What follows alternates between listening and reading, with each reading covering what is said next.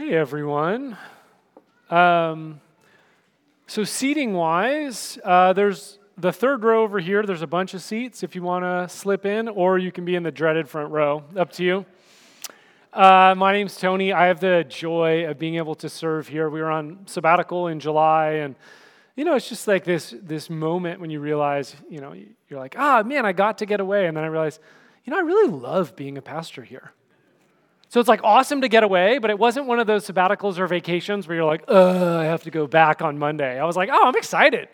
So I'm glad to be back and able to be uh, with you this morning. Now, usually we kind of like go through a book of the scriptures for two reasons. Uh, one, we just think the scriptures are incredibly important uh, to our life of faith. And two, it's a lot easier to teach out of the Bible than to just make stuff up. So, it's just like that's what we generally do. Um, we're in a series right now, though, where um, so when we decided to come down here to do this church plant, we were trying to figure out so how do you help people not just learn theology, but actually practice the way of Jesus?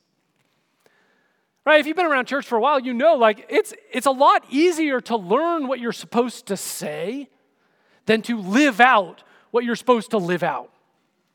So we tried to wrestle with like, how do you do that? So our best attempt at that is ABLE.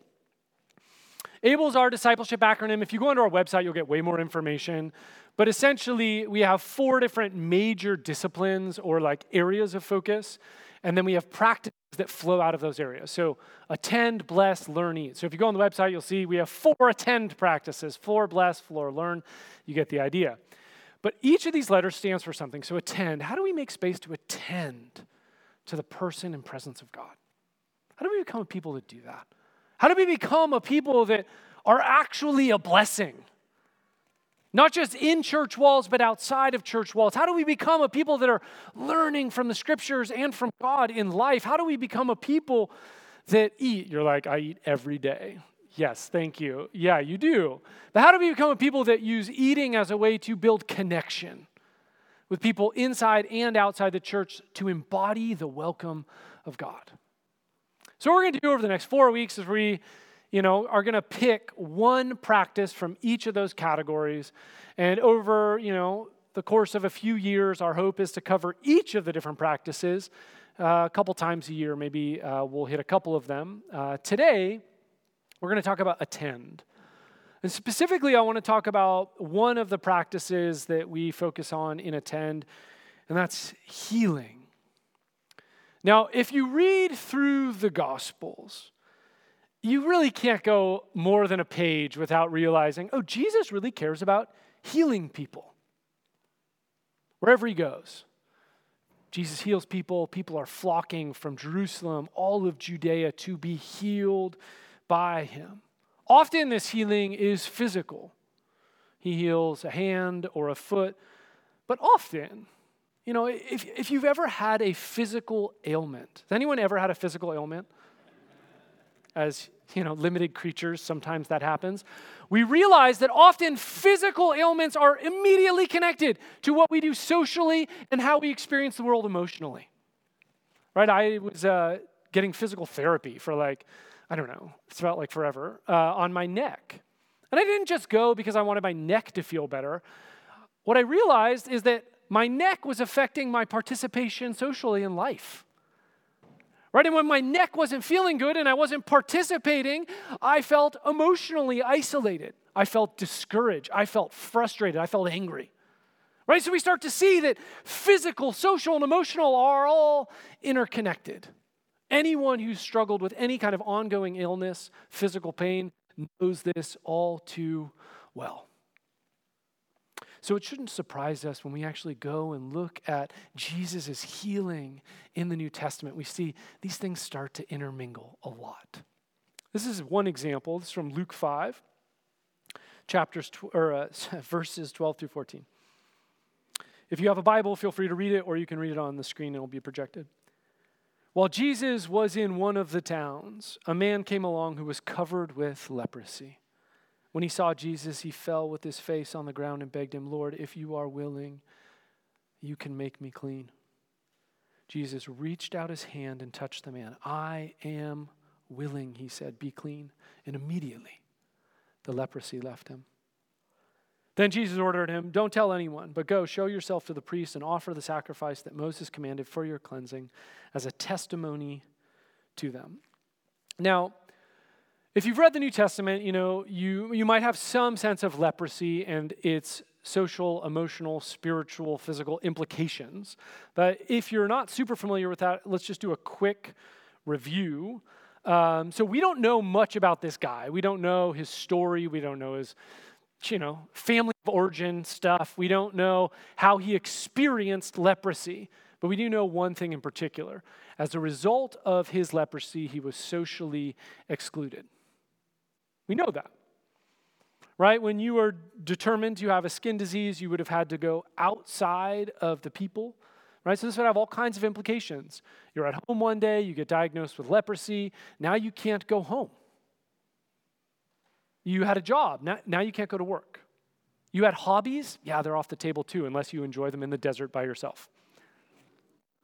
Right? You want to go worship at the temple. You want to go practice, uh, go to the synagogue uh, for, on the Sabbath and learn from the scriptures. Yeah, you can't do that either. All kinds of implications. You remember at the beginning of the pandemic when you uh, were walking down the street and there was a person like 100 yards away from you?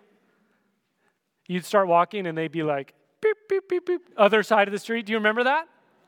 And we all thought, oh, this is sort of silly or funny or weird or awkward or whatever. Imagine that's every day of your life.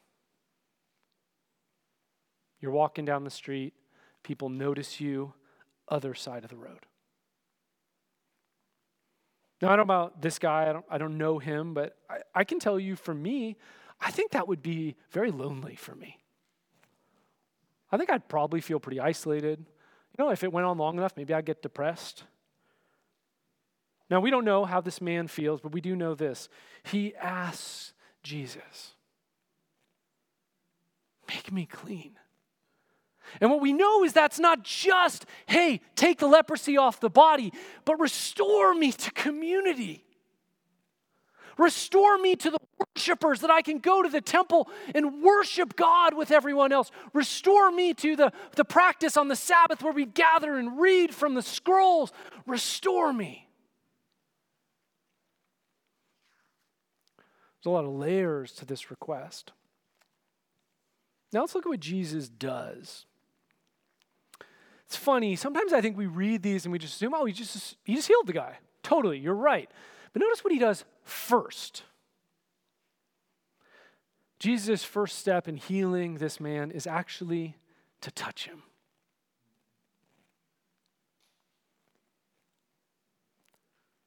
He touches him. You know, and, and maybe he had been touched, you know, with the other folks that were outside, you know, but he hadn't been touched from a holy person, I'll guarantee you that. Certainly not a religious professional, certainly not someone who really cared about the law and was considered clean. This is the first time in however long that he has been touched by someone. The first thing Jesus does is respond to this guy's social and emotional needs. I remember uh, when my son, I think was between one and two, and I'd, you know, no matter my day at work, whether it was a good day or a bad day, uh, I'd come home and he'd come running up and he'd grab my leg and give me a hug. I still remember how that felt. You know, seven years later. I bet you this guy remembers how it felt to be touched by Jesus after months or years or decades of being excluded by others. And after Jesus touches him, addressing maybe his loneliness, his sense of exclusion, Jesus physically heals him. Leprosy, gone. But notice this isn't the end either. Next, he, te- he doesn't tell the guy, hey, share about the kingdom of God, share about my healing. That's not what he does. Instead, he tells him to go to the priest. Right? According to the law, cleansing from leprosy is not publicly effective without the priest saying, You're good. Right? It's like you could go to all kinds of places today, hey, I don't have COVID, but if you don't bring a negative test, good luck. Right? The priest was your negative leprosy test.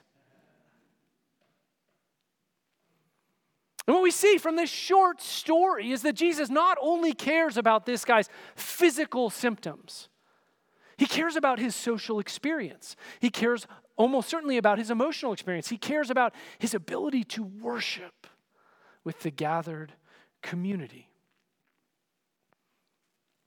And the truth is, Jesus does this all the time in the Gospels. I mean, whether it's explicitly mentioned or not, right, as we stated before, right, physical healing always has social and emotional costs and things associated with it. And Jesus does so much in the Gospels, in his life, that actually one of the ways the early church even frames Jesus' ministry, his life and death, is in terms of healing. Peter, uh, he wrote a letter to various churches in Turkey. And he quotes Isaiah 53 to frame Jesus' entire ministry. Right? By his wounds we are healed. Right? Jesus heals us, especially through his death. And Jesus clearly understands his own ministry this way as well. So, the beginning of Luke, one chapter before in Luke 4, Jesus has an opportunity to read from the scroll of Isaiah to set like his ministry platform. I mean, this is kind of like his, you know, it's his elevator pitch.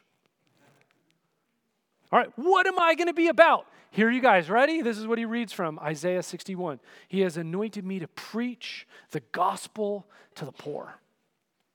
He has sent me to heal the brokenhearted, to proclaim liberty to the captives, recovery of sight to the blind, to set at liberty those who are oppressed. He's going to share the gospel. Yes. Amen, Jesus. He's going to set people free that are oppressed. He's going to bring sight to the blind and heal the brokenhearted. I don't know how many times I've read that and I've skipped over that part when Jesus is setting the stage for his ministry. Yeah, he's probably going to heal some limbs, some eyes, some ears. He's going to address power structures. He's going to preach, and he's going to deal with broken hearts.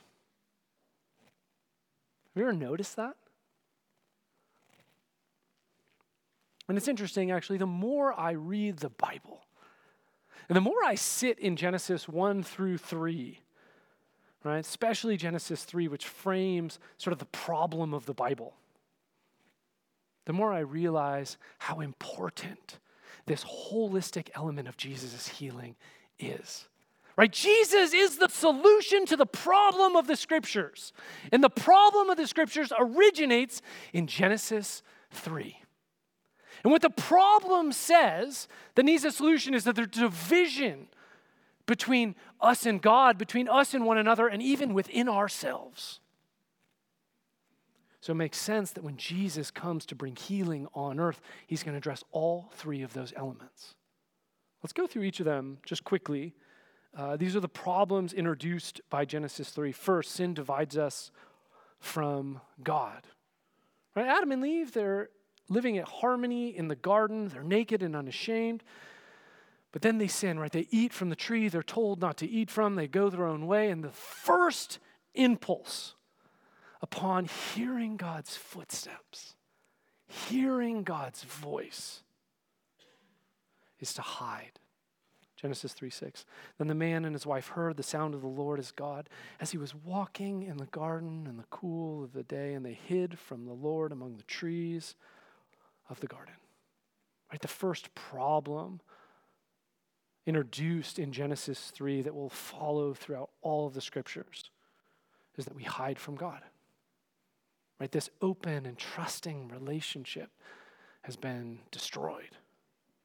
Right? The Old Testament is essentially a chronicle of this estrangement and its results.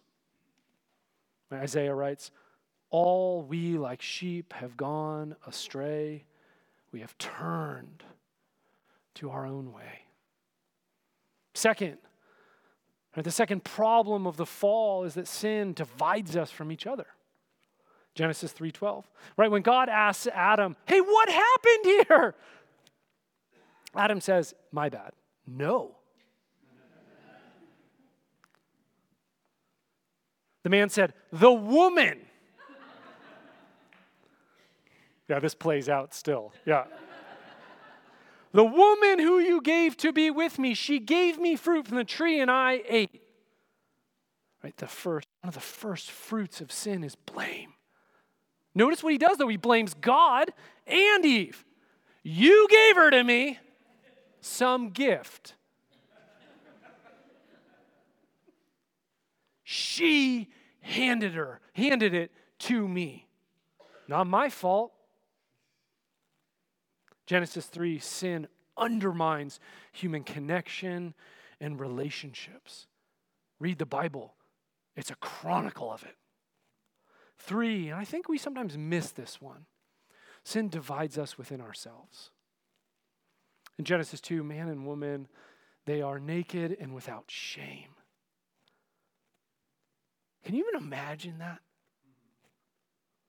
To be so comfortable in yourself and with God and with others, you're just total open book, totally free.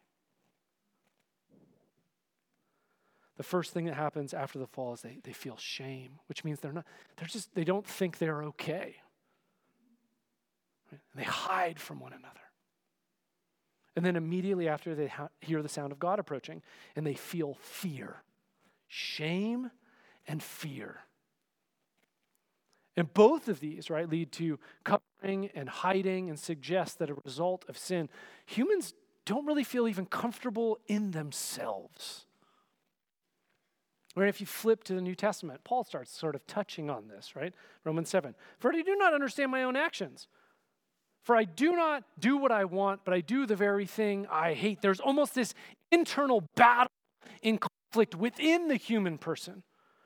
The Apostle James also riffs on this in James 4. He talks about the conflicts and disputes he sees within the church arise from the people's cravings that he says are at war within you.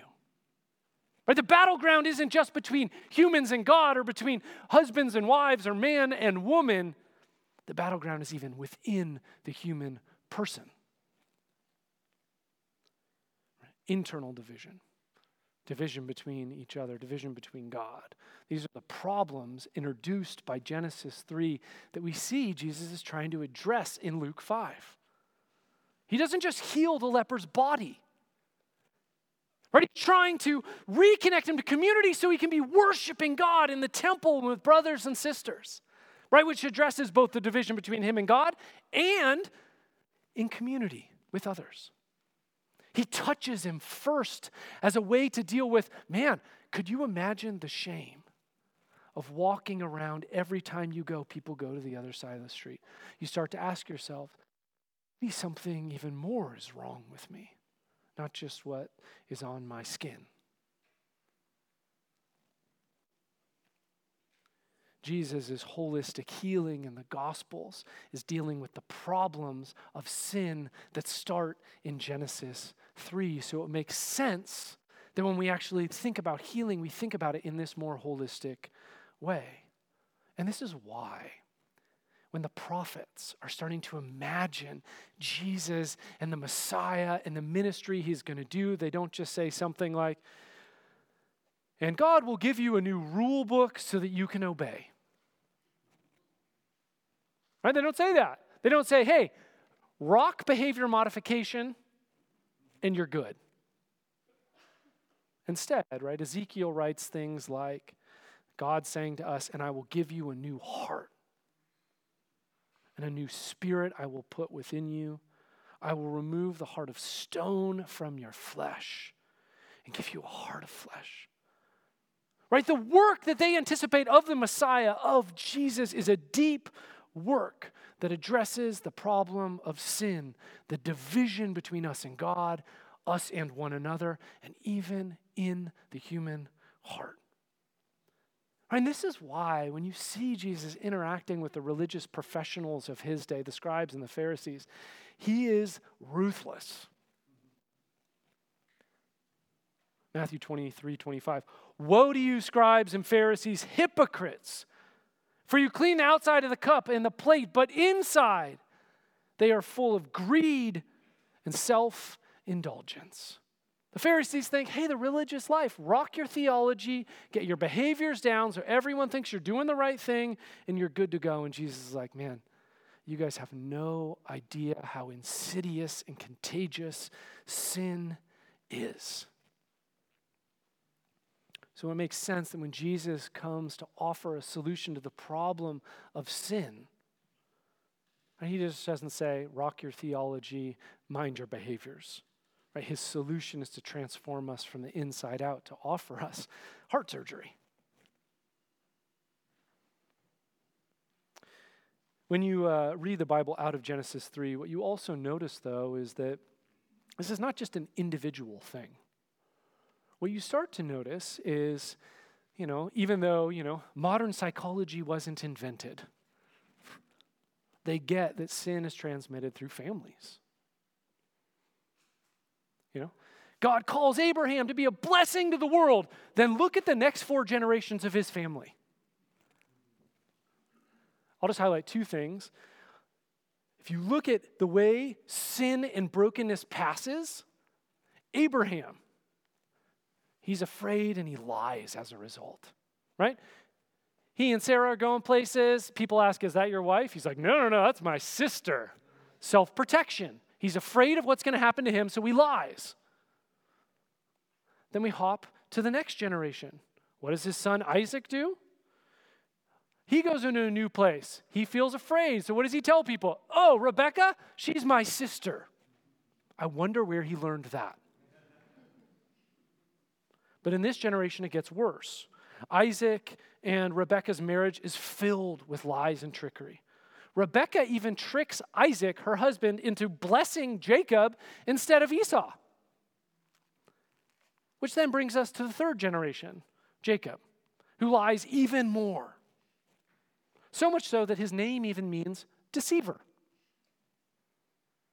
And it shouldn't surprise us then when Jacob's kids grow up, what do they do?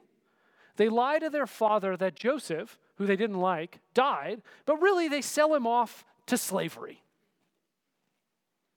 Still not convinced? Now go through these four generations and watch how sibling rivalry and relational cutoff play out through those four generations. The family divisions that follow. But the truth is, I don't need to point you to the Bible for you to know these things.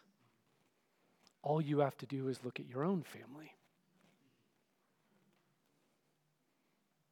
And you can see how the things that your mom and father did or did not do affect you. And if you're old enough to have had children, you can now see how some of those things are now coming out in the behavior and posture of your children. And if you have grandchildren, you can see even farther. Now, how does this relate to us? Well, right, Jesus wants to form a new family in the church. He wants us to live as this loving family that honors Him, whose heart and mind and everything aligned with Him.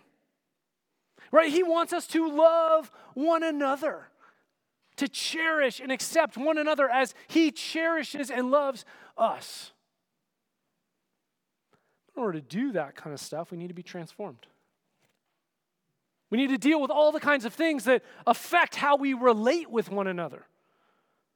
Right? Just as emotional and relational brokenness passes through the four generations of Abraham's line, so it passes through all families to greater and lesser degrees, depending on how much Jesus has brought healing to you.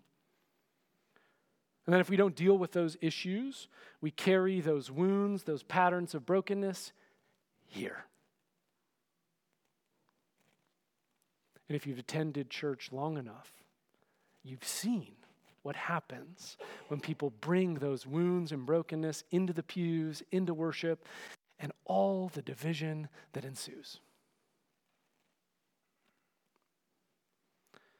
This is why we can't ignore Jesus' challenge to the Pharisees to clean the inside of the cup.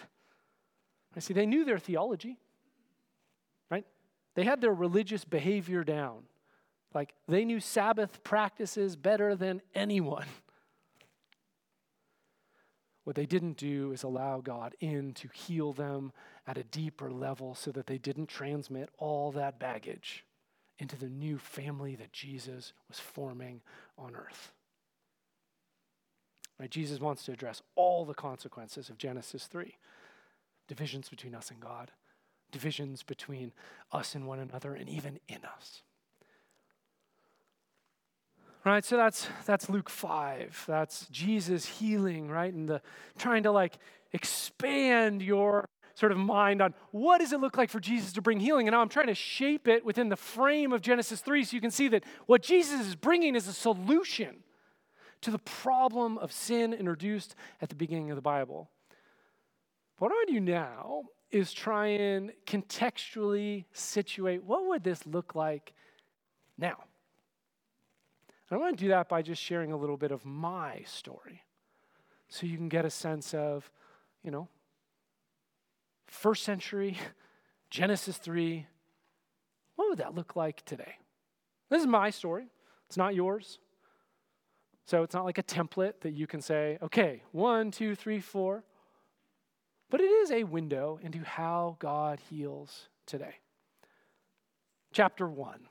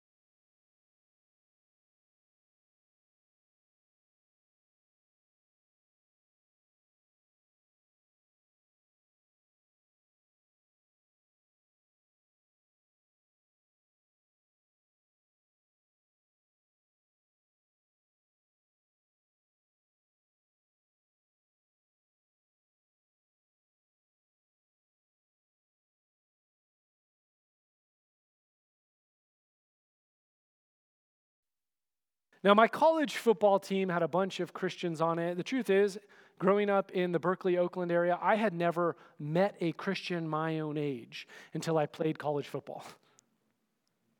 kind of crazy to think about.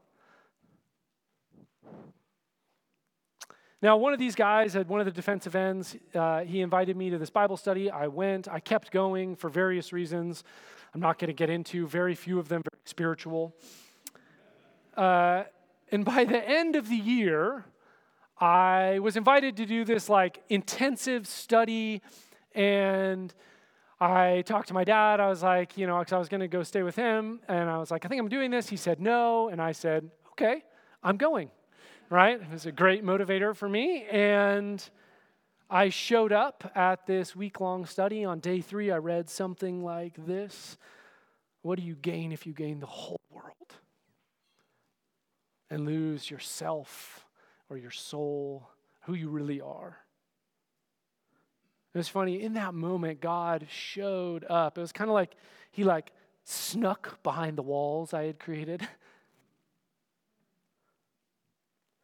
And in that moment, I, I've never felt so accepted and cared for. I'd never experienced kindness like that. It was just this overwhelming experience. I remember the moment coming back, and we went in to sing songs. I had sung songs before, but I'll tell you this I had never worshiped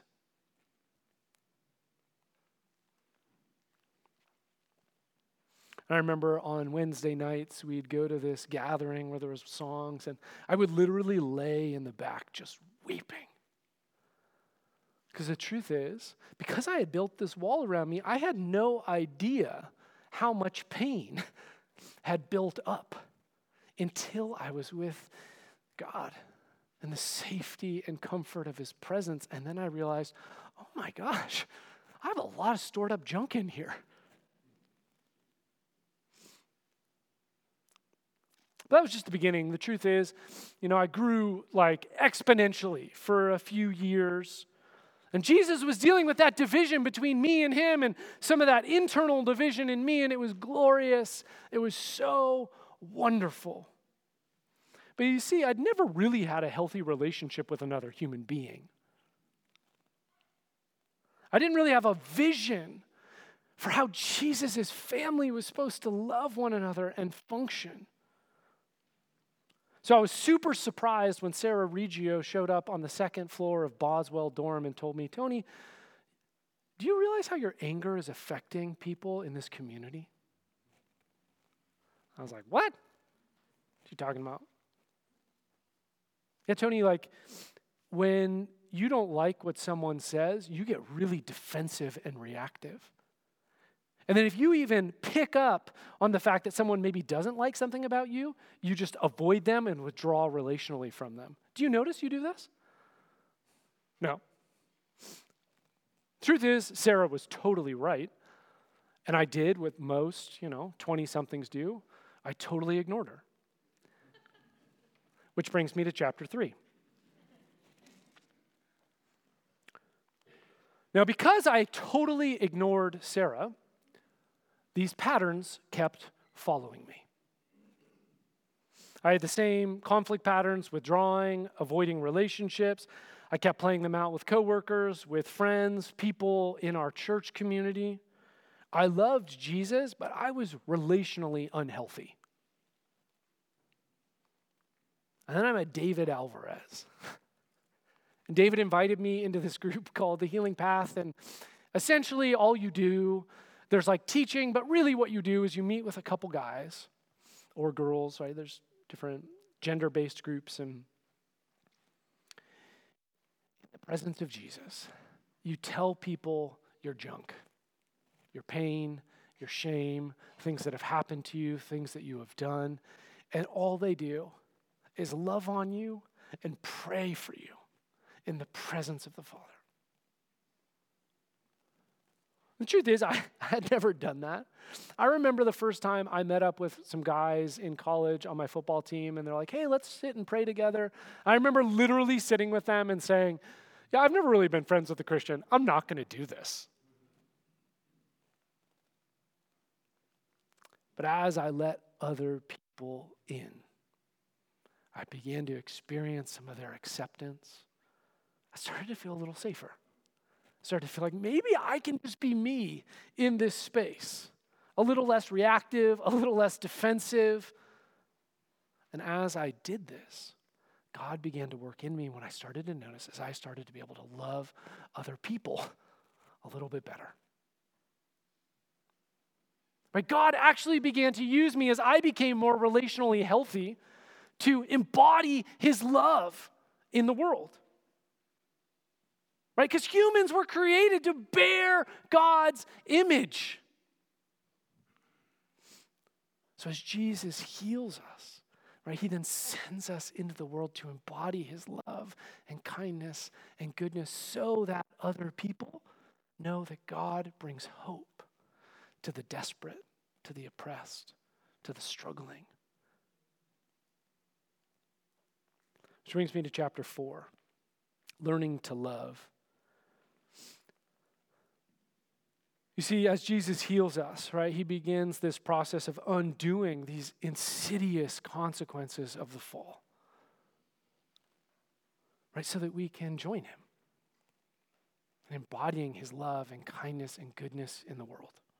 God wants to form us into the kind of people who can embody it, not just talk about it. The truth is, this is easier said than done. People can be super annoying, they can bother us. It might be a spouse, a child, a classmate, a roommate, a clerk at the checkout counter who moves unbelievably slow. The point is, in everyday life, things can bother us. Right? Things happen, they get under our skin. And every so often we have this like really strong, disproportionate response in everyday life, right? We want to love others, but we can sort of behave like entitled, tantruming toddlers from time to time. You might be bothered by something someone says and start to eat you up. You start to kind of obsess over it mentally. You endlessly replay it in your head. And then it leaks out in these insidious little gossiping remarks. Or maybe you're more of an attacker, a yeller, someone who like gets that comment and then just goes for it. I think we've all been there. Very few of us are proud of those moments. But what I've noticed is as Jesus does deeper healing work, I am getting better at recognizing when my response is disproportionate. Uh, on our sabbatical, we had lots of long drives. There was one drive in particular where I just started getting really grumpy. My wife's laughing in the front row. And anything Jeannie said, I was like short, sharp, irritable. And in the past, what I would have done is come up with a totally made up, but very reasoned out and rational reason for why it was Jeannie's fault. I'm capable of that. My guess is so are you. But I've learned that rarely works very well. So instead, I asked, hey, can we just pull over for a minute? We pulled over. And I was like, I just need to walk. and I realized, like, I took a second, settled in myself, started talking to Jesus, like, what is wrong with me? Which was the right question because it had nothing to do with Jeannie.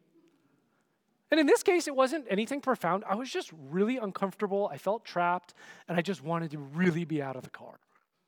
And I was grumpy and I was leaking all over the place. Now, sometimes it's very small like this. And other times, someone touches on something that really is deep and meaningful. Regardless, though, what I found is a strong response can kind of be like a check engine light, where you're like, huh, something's going on on the dashboard. I should probably look into that. And not be like me with my car, who's like, I think we can keep driving.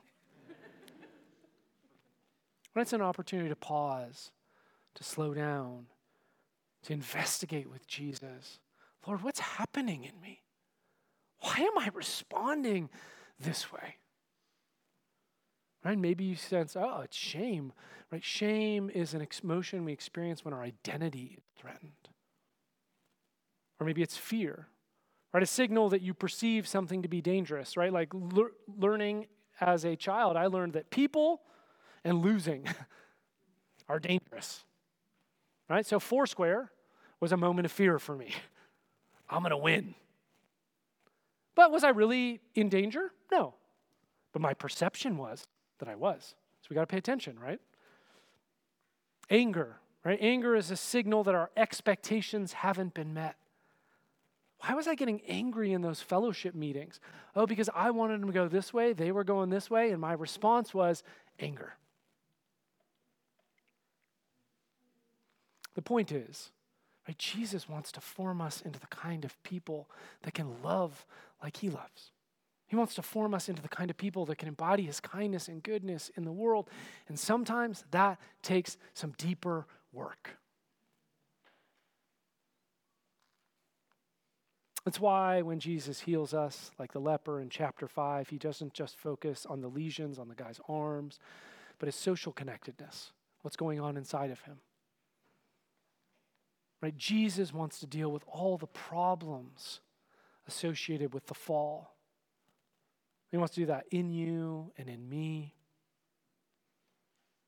What I've learned is that sometimes we need Jesus' healing in order to embody his love. Now, I don't know exactly, I don't, I, I, don't know the intricacies of your story. I don't know where you are today as you walk into this room, so I don't have like, do this. But I do think there's a basic process, and I do think there's some basic principles. I think one of those principles is it starts with a personal willingness. In uh, John 5, there's this guy by a pool. He's been sitting there, unable to walk for 38 years. 38 years. So, Jesus, what he does, he goes in and heals him immediately. No. You want to know what he asks this guy? 38 years. First thing he says to him is, Do you want to be healed? How many times do we come into church with the same patterns, the same brokenness, and we keep God at arm's distance because the truth is, sometimes it is harder and more vulnerable to let Jesus into the broken things we're comfortable with? Do you want to be healed this morning? From generational patterns that you have inherited? Do you want to be healed from the ways in which you've been mistreated and has created this consequence, this series of consequences in your life? Do you want to be healed? One of the things that stands out to me in the Luke uh, 5 story that we started with is the guy comes up and he says to Jesus, right? If you are willing, make me clean. Not, are you powerful enough? Are you willing? Right? That's some of the vulnerability of this. We know God could snap his fingers and it'd be done. God, are you willing? And then on my end, am I willing to enter into that vulnerability to say to God, Yeah, I've dealt with this for 38 years. Are you willing, please, to heal me? two questions that think maybe our way of putting our toe in the water. Question one is this, right? Maybe this week just identify three experiences from your past that negatively affect you today. And just talk with Jesus about how those experiences shape your day to day life with God and others.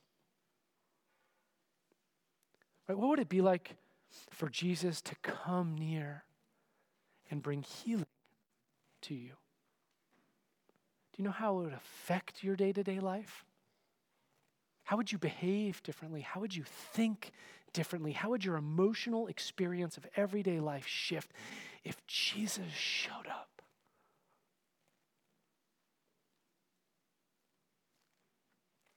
Question two Are there areas of your life that you keep hidden from others? Why is that? What would it look like if you were to invite others into that area or those areas so that people could pray for you?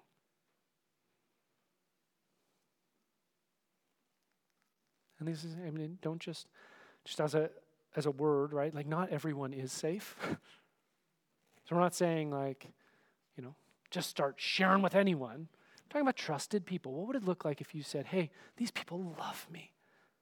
What would it look like for you to let them in on that thing in your life?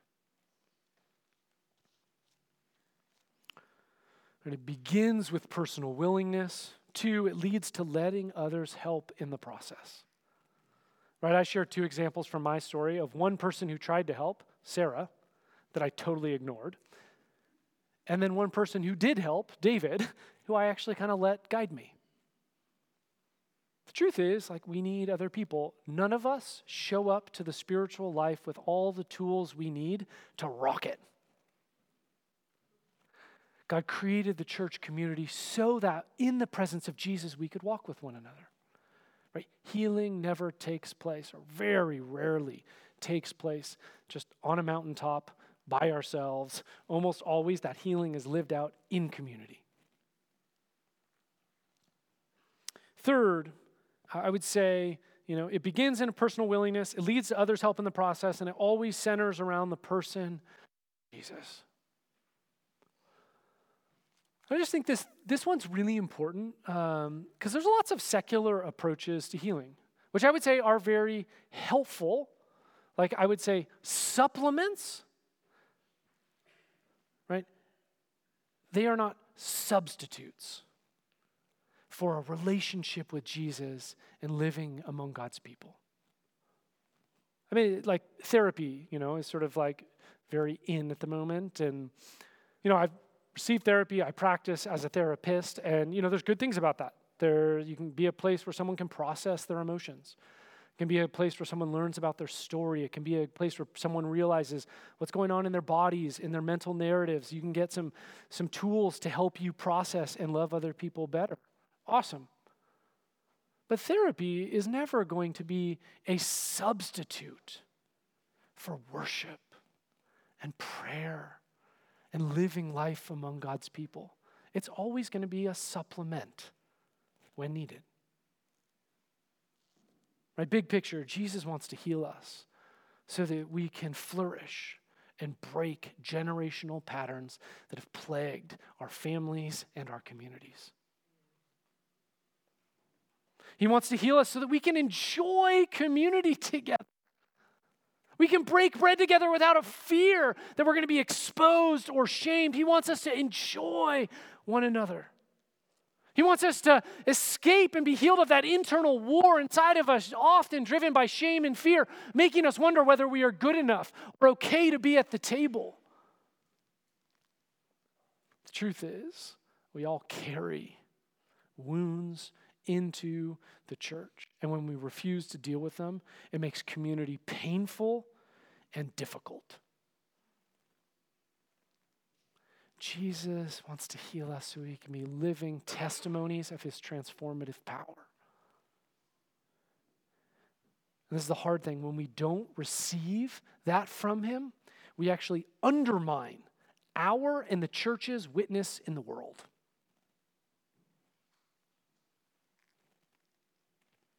We're going to invite the worship team back up here. I just want to end with one last story from Acts 3. Um,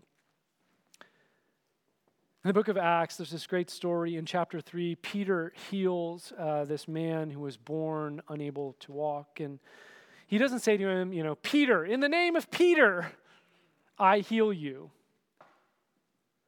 This is what he says. He says, Silver or gold I do not have but what I have, I give you in the name of Jesus Christ of Nazareth.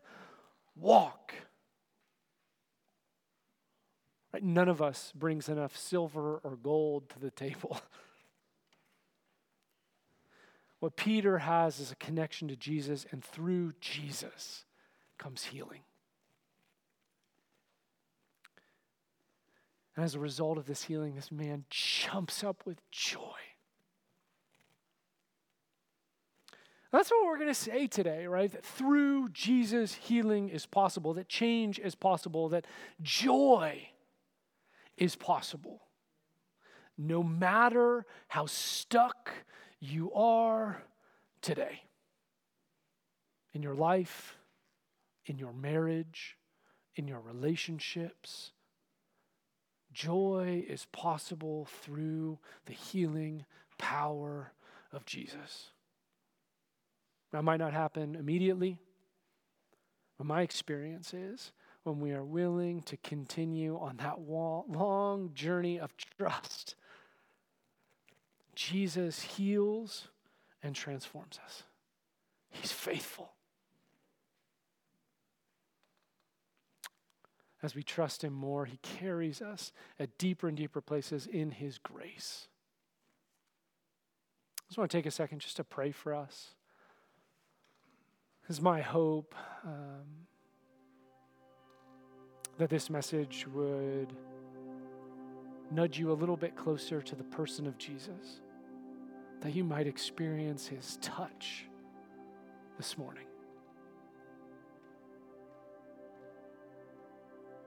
Holy Spirit, as we ask for, pray for your touch, pray for your presence, because we know that's where it all starts. I just pray, God, for those like me who just have walls built around them, that you would find a way to sneak in. You would find a way to bring your grace and kindness.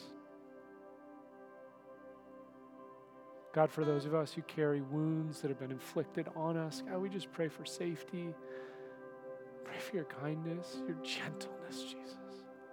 Jesus says, I am gentle and lowly at heart. God, may that gentleness be here this morning. In our spots of brokenness, in our places of vulnerability. Touch us, God. Restore us, God, to you, to community. Defeat that mental narrative, that internal war that just makes us question everything, God.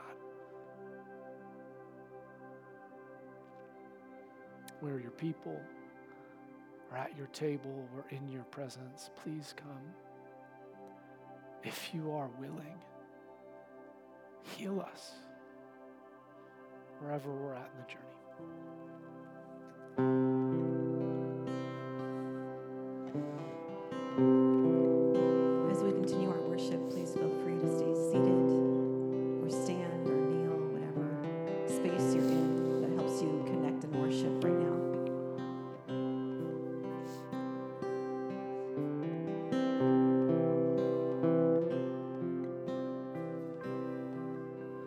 Saying that, I just remember the leper, what he does is he falls on his face before Jesus. And just sometimes our posture can reflect our heart's posture. Just might feel totally free. If you want to sit, if you want to get on your knees and bow down, if you want to raise your hands up because Jesus has brought you healing, and you say, Jesus, to you, I raise my hands up to you to say, You have transformed me. Bodies today as a way to declare your heart's posture. God, may freedom reign in this place, that we can worship you freely.